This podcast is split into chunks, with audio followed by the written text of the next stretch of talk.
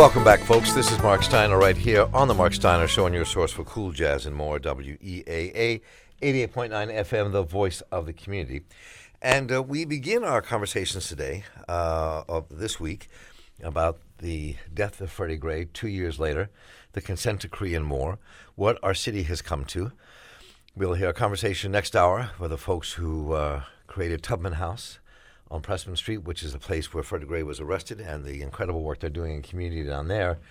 Um, but we start a conversation today looking at some of the legal aspects that we're facing here in Baltimore on the consent decree, what it means, what changes we've seen with the police or not, uh, what they mean, uh, and where we're going. We want to get your thoughts and ideas at 410 319 8888. We'd like to have you write us here by email to talk at steinershow.org. Tweet us at Mark Steiner, but do join in. We want to hear your ideas. In studio here with me is Dr. Ken Morgan. Ken Morgan is assistant professor and coordinator of urban studies program and the Department of Criminal Justice and Applied Political and, Sci- and Political Sciences at Coppin State University. Ken, always good to have you back in the studio. Welcome. Hey, Mark, how are you doing? I'm very well. Good. Glad to be here. Good to have you here. Joining us by phone is Brittany Oliver, who is a writer, advocate, and photojournalist, a nonprofit leader based here in the city. He's, she's police accountability coordinator and communications associate at the American Civil Liberties Union of Maryland. Uh, and Brittany, welcome back. Good to have you with us. Great. Thank you, Mark. And Tara Huffman is Director of Criminal and uh, Juvenile Justice Programs at the Open Society Institute. And Tara, welcome. Good to have you with us as well as always. Good to be back, Mark. Thank you. 410 319 8888 is the number here. So let me ask a broad question first. I really want folks to join in and, and, and, and, get your thoughts out. Whether you're a police officer, we'd like to hear from you, or whether you have your interactions with the police over these last two years since uh, Freddie Gray was arrested and uh, died uh, as a result of being arrested. Do join us. We want to hear your ideas at 410 319 8888. What's happening in your community? Um, what have you seen? What have you felt? What you heard? What you've experienced? Where do you think we are? Where do you think we have to go?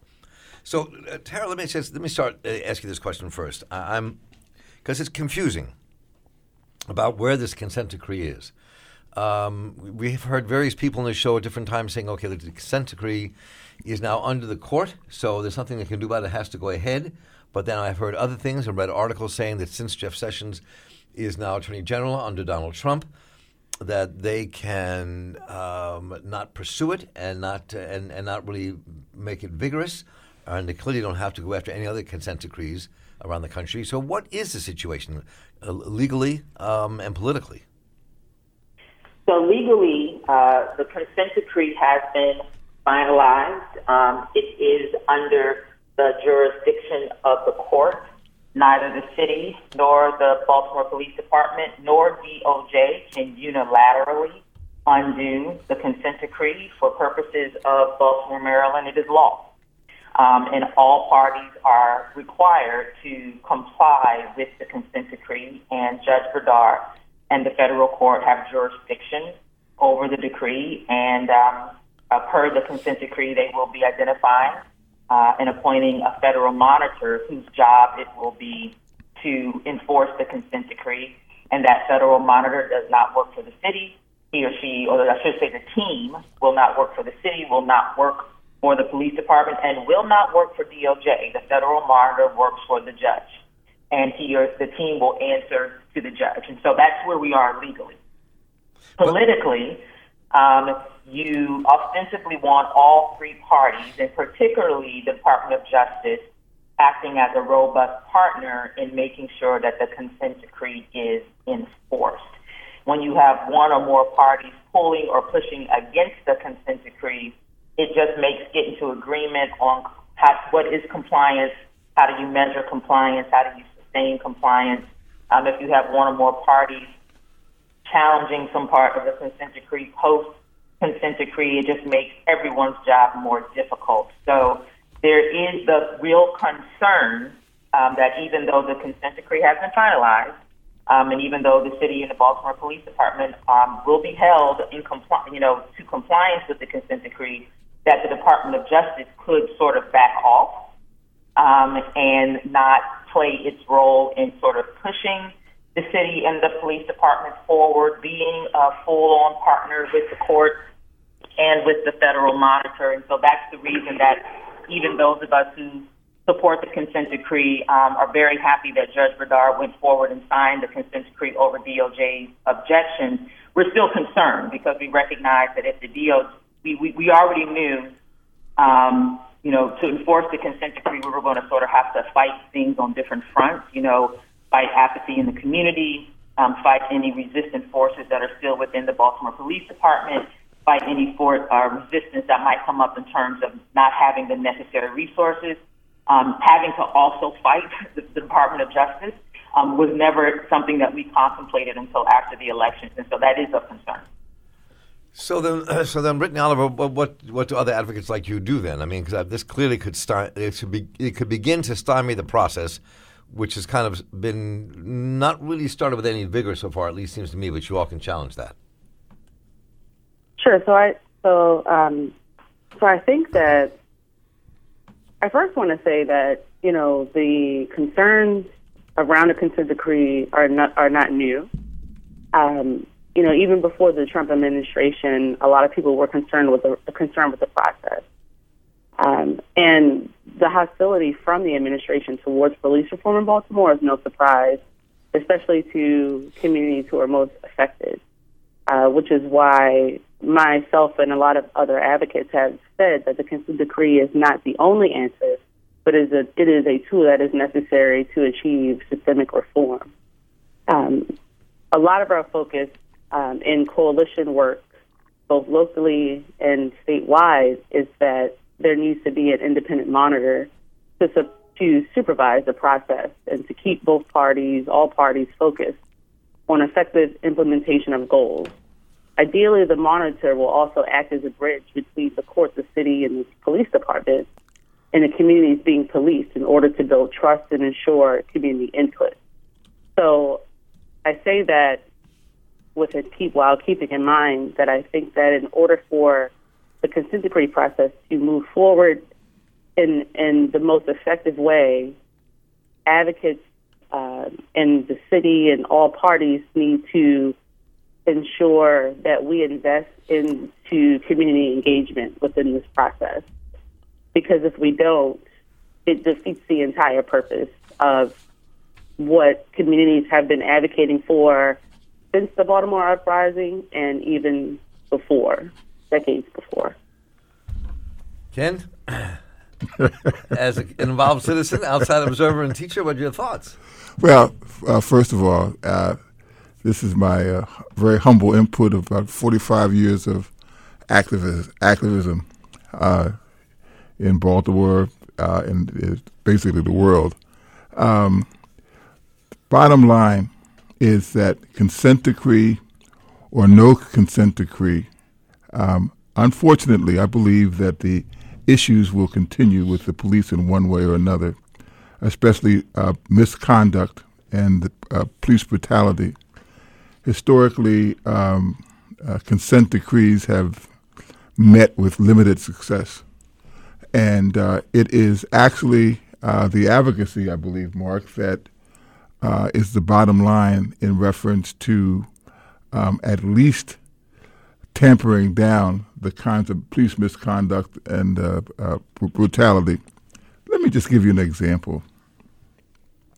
Um, if you put the adjective um, drug related uh, in reference to um, anything uh, that's that's related to police, you will find uh, that uh, that will not make the headlines, and but still, it doesn't make any difference whether something uh, could be drug related or not, which is usually a thought of the press. Um, and uh, you, what you have is a situation that a police brutality a misconduct situation that's not identified. Just in reference to the, the consent decree itself, it's very watered down, um, and um, there's a lot of jumping and up and down about it. But, um, for example, where, where's the LEA board? Where, where's the law officers? There's no nothing that addresses the uh, the, the, state uh, legislation involving uh, for example, not having the police testify within 10 days. The Law Officers Bill of Rights we're talking about. Uh, right. Okay, correct. So the, there, there are just a number of different training. How many times do we need to be? How how many times do the police need to be trained? Trained about what?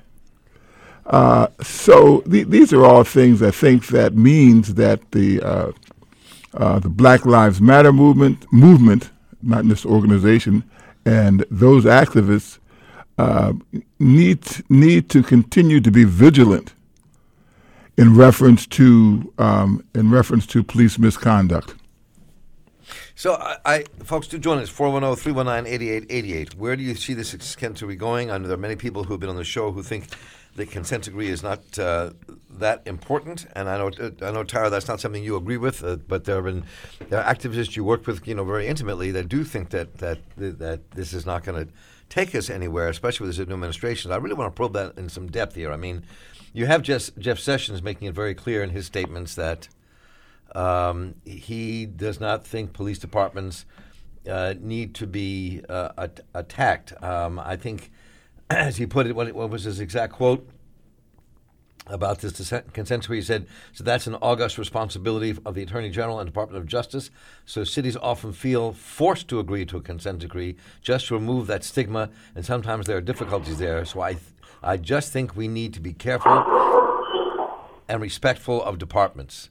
So I mean, very clearly that's where they're leaning. Um, um, and so I, you know, I just and and when you look at um, where our department's going and what things is the that, that have been changed or not changed. I mean, what what do we think? What does this portend about where this is going to take us? I mean, because it has you know that in, we've we saw we've seen the department saying all officers now have to wear uniforms, and that's become a big issue for many people. Um, is Tara still there? We just lost Tara? She's coming right back. But Brittany, why don't you jump in then? Sure. Um, I, I'll say that you know when I heard the comments by Attorney, um, you know Jeff Sessions, I think believe that he said in a statement that he supports you know reform, but has you know a lot of uh, like a lot of people have great great concerns about some of the provisions um, and and how it will reduce the lawful powers of police departments and will result in a less safe city. The issue with his statement is that police departments already have more power than they need or that they're supposed to have. Um, and I'm and his statement makes me wonder: Did he read the Department of Justice's 160 page report on detailing civil rights violations within the department? Uh, Sessions also said that the consent decree process negotiated again was you know was a rush process at the time and especially when Baltimore is facing a quote unquote violent crime and crisis. However, I would argue that the violent crime in Baltimore is not new. It's a symptom of historical inequities. Um, and and these are the type of things that I believe that the administration needs to focus on. Because again, this is this is not new. If the officials are committed for better policing, then they'll listen to the needs of their constituents. And, and Tara, you back with us?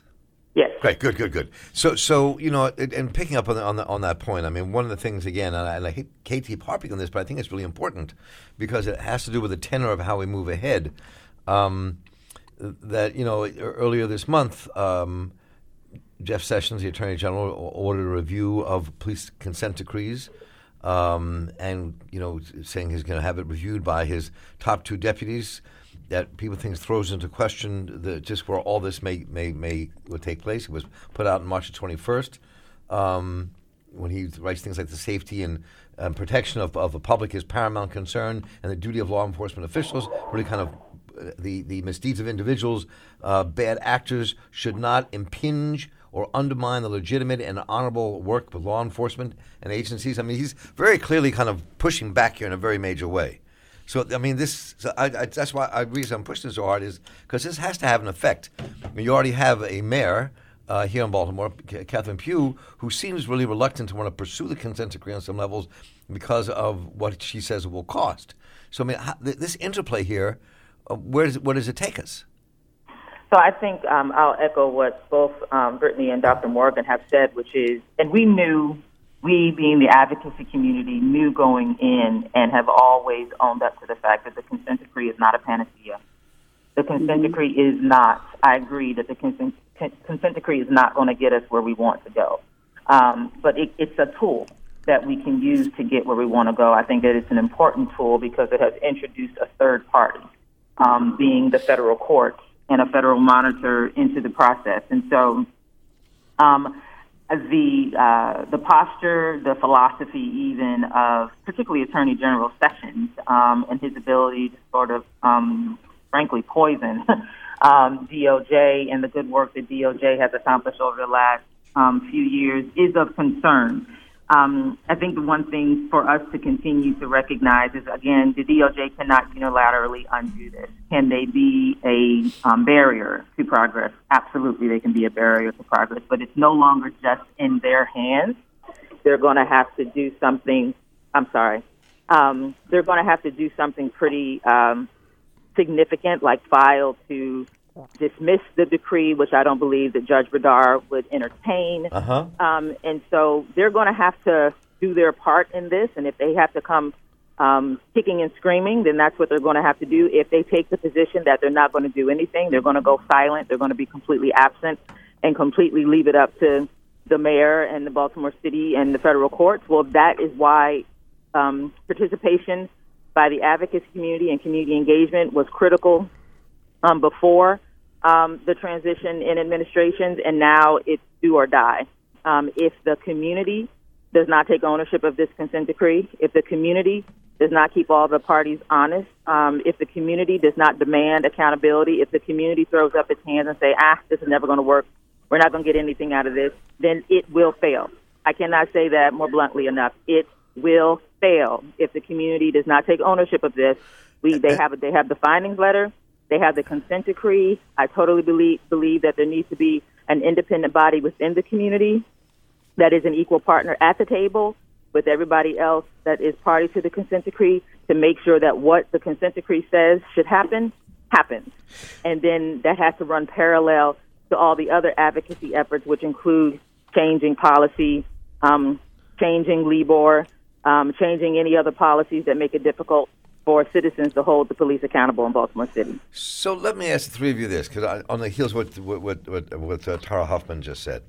Um, so what, what when you use the, the phrase um, uh, uh, that that the community has to take ownership of this, uh, initiate ownership. So what what does that mean? I mean, in political terms, what does that mean? I understand everything you said, Tara. I think you're absolutely correct mm-hmm. in terms of where the effect could be uh, if, if, if, if, something doesn't happen drastically to ensure these changes are made. LEOBR itself has been the law uh, enforcement uh, officer's Bill of Rights um, has been. I mean, to changing that has been a very difficult process in the state legislature, really difficult, and that's a push that continues to be made. But so, what do we mean by taking ownership? What does that mean? How does it mean in, in practical terms? Well, I, first of all, I think that um, we we have to broaden it, broaden the uh, the, the, the topic beyond just the police. Um, in my opinion, uh, when uh, uh, Mayor Pugh vetoed the fifteen dollar an hour minimum wage, that would not take place. Very weak, a very weak bill.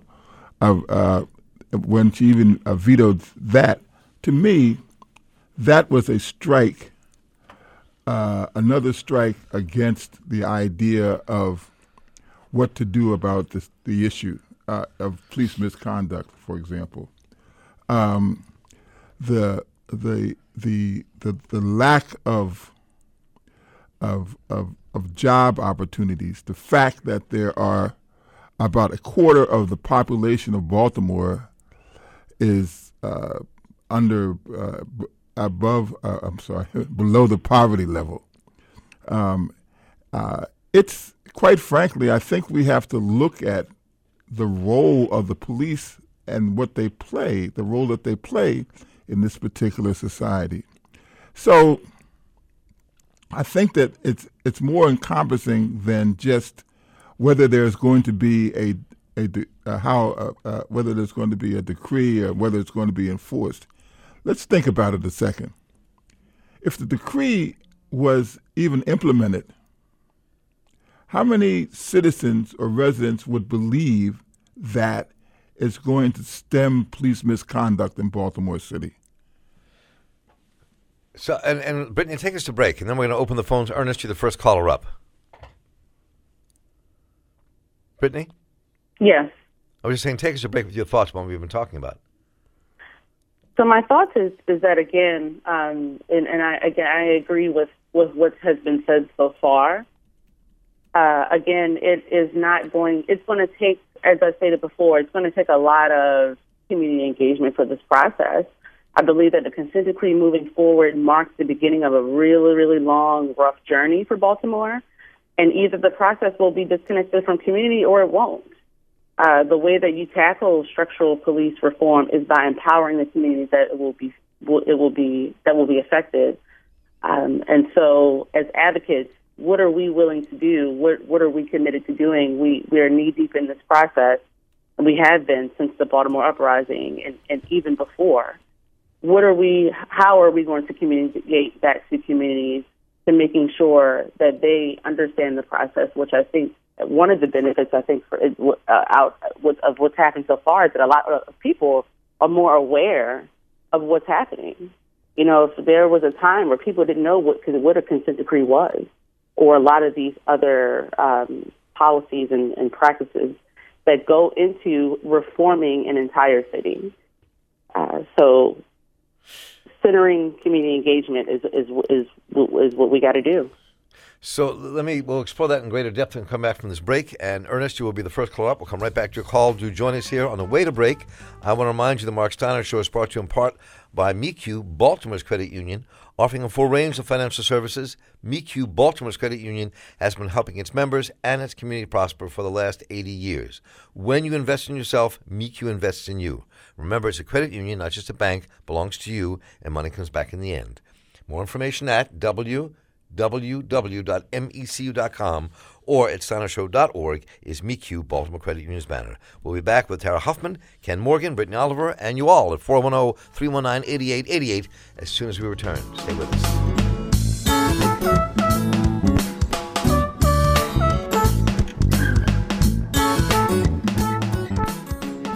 Welcome back, folks. Good to have you with us here on the Mark Steiner Show on your source for cool jazz and more, WEAA 88.9 FM, the voice of the community.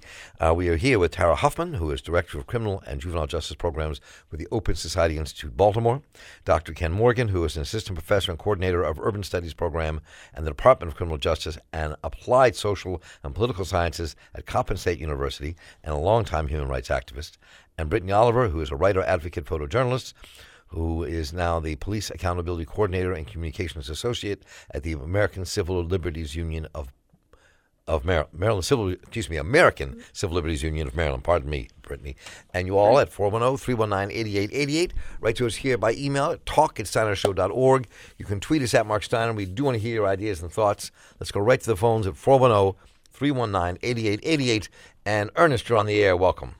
Yeah, uh, good, good morning. Good morning, Ernest. Yeah, and to you and your guests. Now, the, the best police commissioner, one of the best that we had, was appointed by Kurt L. Schmoke, was Thomas Frazier. And he set out in his uh, uh, Baltimore Police Department uh, community policing procedures. I, I, I wish you could Google that and see the recommendations that he made that was way above board uh, early on, and he didn't tolerate uh, false reports, excessive force, lying on uh, affidavits, perjury in court. He didn't uh, uh, assaulting prisoners while they're handcuffed, uh, not taking them to the hospital when it was required. He didn't tolerate any of that uh, because you would have a trial board and then he would fire you and he also had the uh, wanted to work with the community and things like this. He understood racism as it went along in the police department, and he knew that there was a need for the PAL program where police could be interacting with uh, uh, children uh, in these uh, PAL centers and it, it would uh, had they had it was staffed with police officers and people uh, computers that would help help the, the, the students with their schoolwork, uh, and it started at two, and I think it ended at ten. So a, a child would have a place to go. But what happened with this? They got rid of Thomas Frazier. City council, black people in Baltimore City complained, always complaining, got rid of him.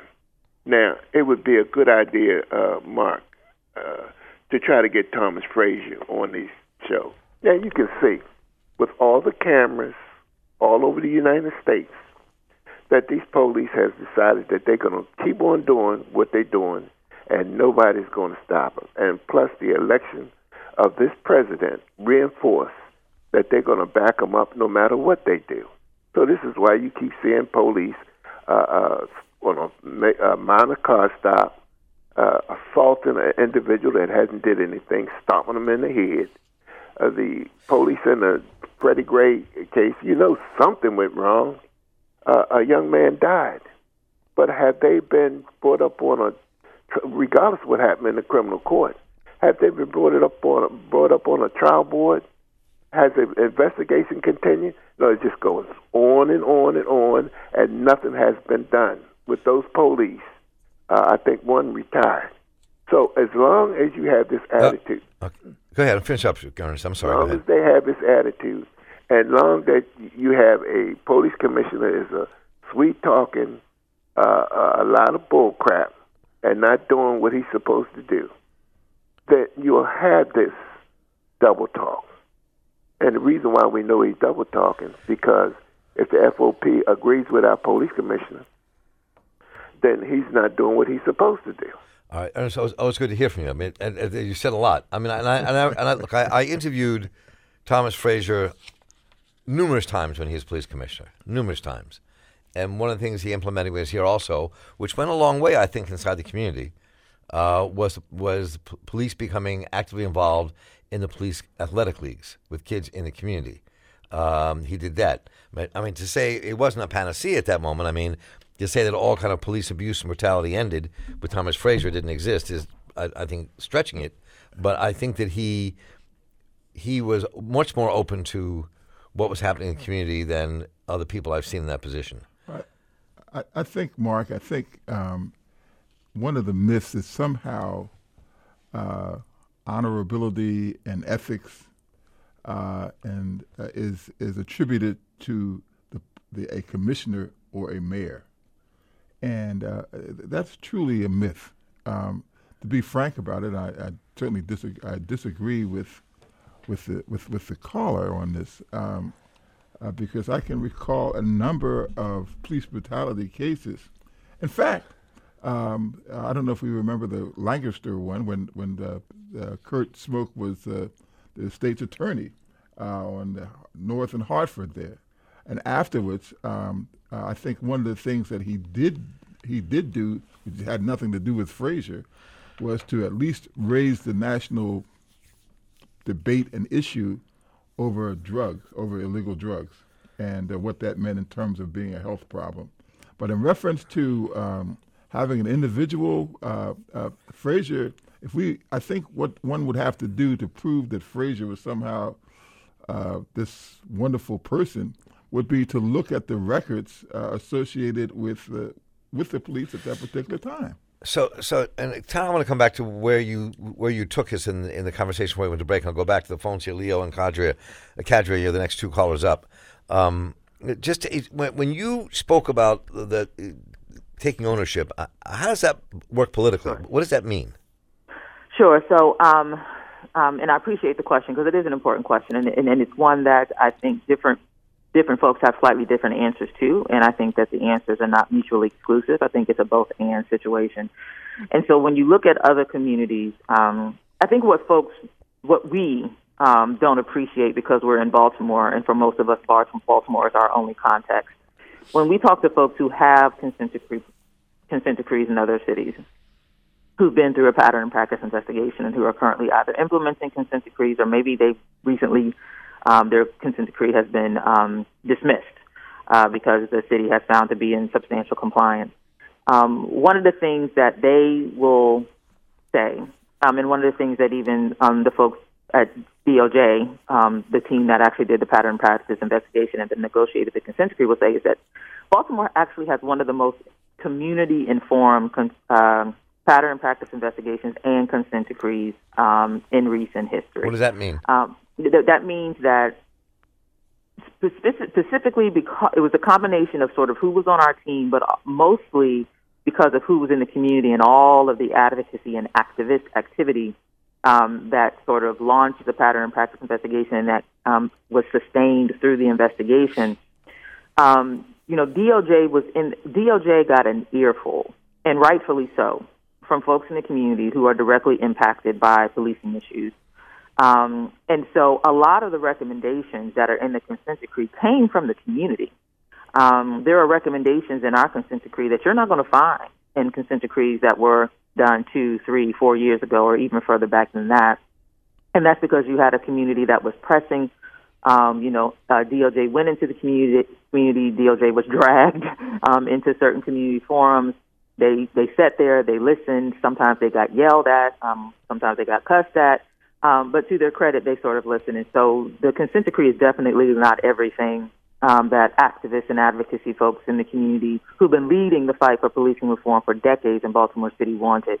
But there are things in the consent decree that would not have been in the consent decree but for the level of community involvement leading into it. So now that we're on the other side of it, now it's like what? So the citizens of Baltimore City are not legally a party to the consent decree. Again, it's an agreement between DOJ, between the BPD, and the city of Baltimore. But there are smarter folks than me who are figuring out a way. How do you make the community a official, formal partner, um, formal party to the consent decree, which gives the community equal standing at the table? Which means that if we look up and we figure we decide that one or more of the quote unquote original parties to the consent decree aren't doing what they're supposed to do, we can intervene, like legally file motions to intervene and hold the parties accountable. Short of legal standing, um, there are a number of things that communities can do. Communities can, um, there's going to be a community oversight task force that's supposed to look at ways to do civilian oversight in Baltimore City. Well, there can be an independent commission or even independent commissions um, at the community level um, that are, are, you know, groups of citizens either across the city or in different pockets of the city who come together and say, we're going to pay attention to this process and there are all kinds of requirements in the consent decree about um, what information has to be made public, what um, certain steps have to be taken, um, you know, at particular points in time. There are dates attached to stuff. You know, there are folks in the community who could say, okay, we as a group of citizens are going to be paying attention to that. And if they miss one deadline, we're going to be on it. If there's supposed to be some report posted somewhere and they didn't post a report, we're going to be on it. We're going to read the report, and if we, um, to Dr. Morgan's point, we see a bunch of smoke and mirrors, we're calling it out. Um, so there are ways that the the community can, um, for lack of a better word, you know, just just keep everybody everybody honest in a formal way. You know, uh, standing up and saying we are the independent commission um, to this consent decree. Um, Mr. Federal Monitor, you have to listen to us. Um, we're going to be in your face, and you're going to have to answer to us, and you know, take our thoughts and our opinions into account. That's just one way, and it's not the only way. There are many, many other ideas. Again, other activists who are much smarter than I am, who are thinking through this and putting forth recommendations to the city and to the police department um, and to DOJ.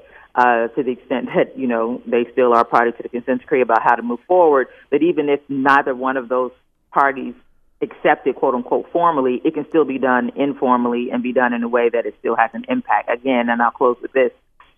The reason we are where we are today is because of all of the activity in the streets, is because of all of the act, um, uh, advocacy in Annapolis, is because of all of the direct actions um, that folks in different levels. We are here because of that. And so that has to not only continue, now it has to increase even the more.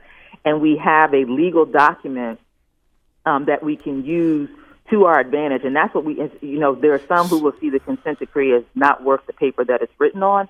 There are others who will approach the consent decree as, okay, now this we can, how do we use this to our advantage to leverage the stuff that we're already doing because now it is law.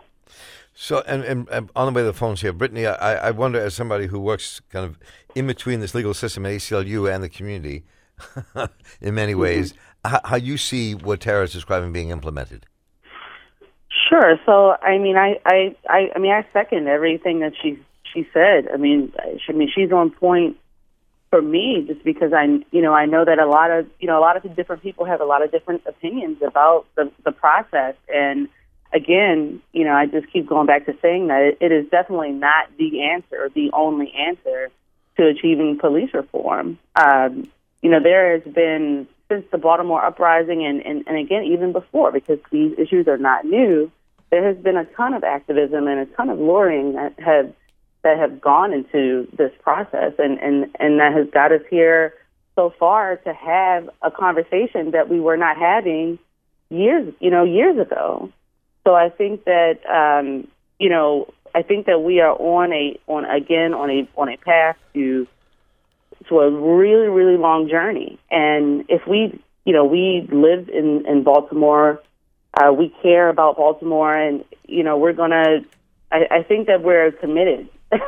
I think at this point uh, we are all committed to to making sure that we are able to you know, see this process through, whether it be good or bad, you know. Um, and yeah, I mean that's that's is pretty much the role that I that I've been playing. And I also I also think that it is really important to invest into grassroots organizations that's in Baltimore um, that is working on this issue because that is what it's going to take. Grassroots power is going to take push on legislation and policies and you know, to get this moving move, moving through. We're not going to be able to be successful in this process if we do not empower grassroots communities.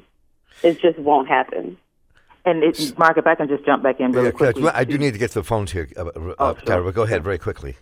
No, just very quickly, I, just to the last point that um, Brittany made. Uh, I know that there, and we stand with many in the activist community, you know, calling for the fact that of the $1.4 million that's been set aside for the federal monitor, um, a portion of that money needs to be used to fund grassroots community groups to work side by side with the federal monitor to make sure that this thing, you know, to make sure that the consent decree um, is in fact um, implemented and enforced. I also um, am calling on and working with other folks in the philanthropic community to make sure that if that doesn't happen or if additional resources are needed, that these grassroots groups continue to get the funding that they need to do all of the things that you know we're talking about need to be done in terms of community engagement. These are very critical points, ones that we have to really kind of unravel uh, during the course of these coming months in these discussions. Let me open the phones before we turn over back to Ken Morgan at 410-319-8888. Cadre, you're on the air. Welcome. Good morning. My comment is that uh, you cannot teach people tolerance, okay? Is that if that's the aim of the uh, consent form is to teach people tolerance. You cannot teach people tolerance. It is either it is there or it's not there. When you have people who look at a teenager and say he looks like a monster just because he looks different from you, you're not going to teach that man nothing. That stuff is in that man, and that's how it is. Someone said on this uh, show a while back that even the targets that they uh, use for target practice are black targets. Okay, you know my whole thing is you have to, I should believe you should teach our boys self-defense, number one, because they have a right to defend themselves.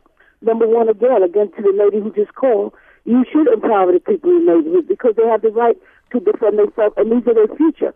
You see, these are things for tomorrow, which is uh, uh, deliberately being destroyed by, I'm sorry, this white race. You have presidents in there, at least President Johnson, I will say, he tried to do something when the riots was on. Obama didn't make a move, okay? Comments do not help bullets against young men. And that's my comment. You cannot teach people not to hate, okay? Thank you, Kadria.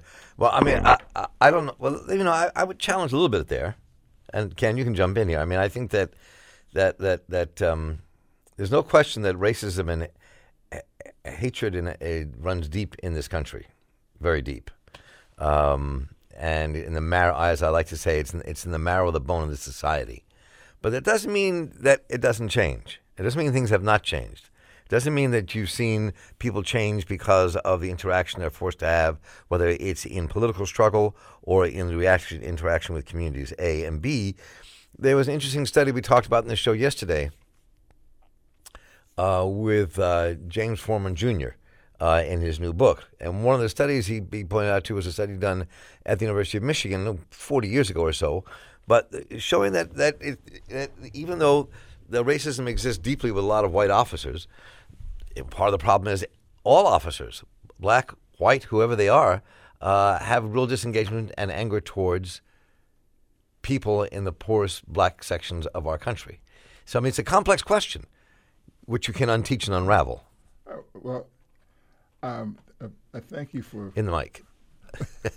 you're very kind, Marc.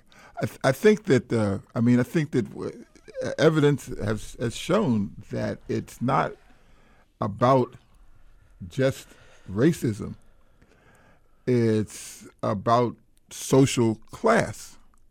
Um, blacks happen to be disproportionately, uh, you know, uh, in marginalized uh, neighborhoods and areas. Um, and also, we don't hear a whole lot f- from what happens in Pigtown or uh, other places where there are marginalized or working class whites. Now, I'm not suggesting that uh, they're the same because they're not. However, the larger context is police misconduct is much larger than uh, race. We're talking about alienation of, you know, if we're talking about, for example, street crime, we're talking about alienation from what?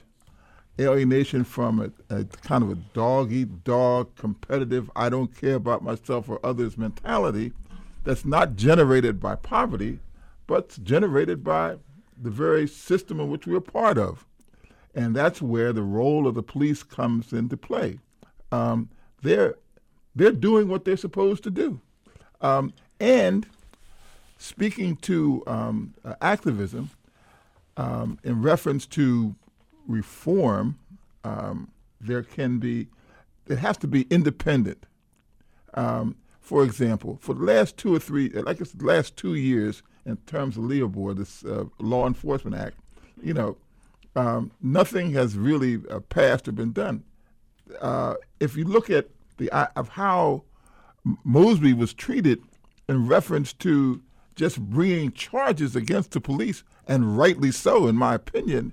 All of the all of the of the the, the, the backlash that said that you didn't have a case uh, and all these other kinds of things. I think they're tremendous indicators of uh, the issues being systemic and requiring uh, requiring methods beyond uh, the system. Uh, if you look at, for example, the, lady said something about race, uh, and, i am thinking about the Black Panthers. Um, now, the Black Panthers, they started out with uh, being against the police, um, in police brutality in Oakland. Um, the problem uh, existed that where, uh, from a point of view of just battling the cops, kind of reinforces the whole uh, bringing down the house on on on folks who uh, you know practice so self defense. So there there has to be much larger social changes um, for it to exist, quite frankly, and I think that we're missing the boat on that. Police review boards, police review boards simply do not work. Well, they can work.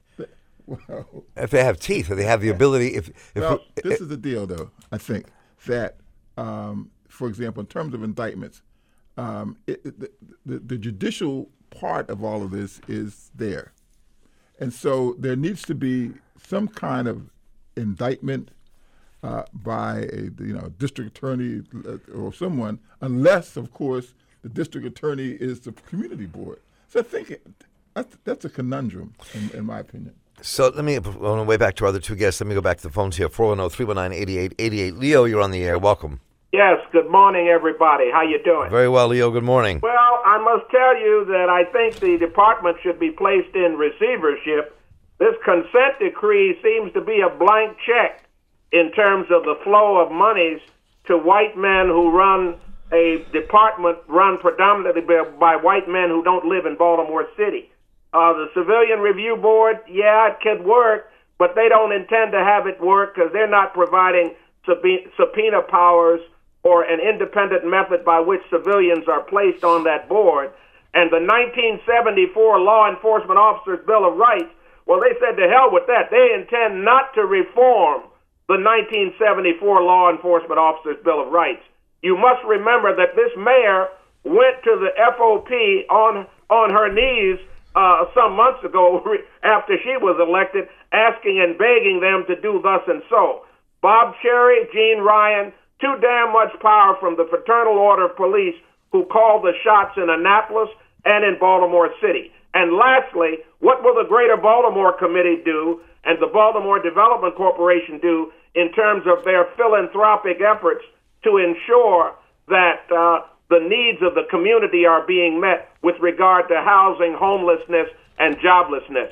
Has everything to do with the subject you're speaking of, and I don't see the NAACP local chapter or the Urban League doing a damn thing in the way that they used to do 30, 40 years ago to ensure that we are protected. Thank God for Dr. Morgan and other individual organizations who are fighting for our best interests. Leo, good to hear from you. Thank you so much. Um, let me uh, go back to our guests. Uh, and and uh, Tara, how would you like to respond to all that? Tara? Did we lose Tara? Sounds like it. Um, because my screen just went blank here. I can't see a thing on the big screen here, so I have no idea what's going across glass. Uh, Brittany, how would you like to respond to that? So, uh, so thank you for uh, for calling in and giving your thoughts. I think that there is a lot of throughout this process. Uh, there are a lot of advocates, a lot of organizations, um, you know, who have been working on this issue, and I think that we, you know, we just we need to keep adding pressure together, and and there are always ways that we should be thinking about what what has worked in the past in terms of uh, advocacy and what hasn't worked. I think that we should be having more and more conversations about what more we could be doing, um, you know, to achieving, you know, in, in, engagement. I would I would say so. I um, you know I, I, I, I hear the caller. I, I think that we we all need to do a better job of um, holding each other accountable and um, you know, so that I mean, we're, we're again, we're we're we're this far in in the process. So, and I and I think that we're all pretty committed. Um, that's what I was. That is that is what I'm thinking. But Dr. Ken Morgan can uh, can comment on that if you like. And Tara is Tara back? Tara, hey Tara. Yes. Sorry, I'm here. There, Sorry. little computer problem there, but I'm glad you're here. So, so what? How would you respond to what you heard from Leo?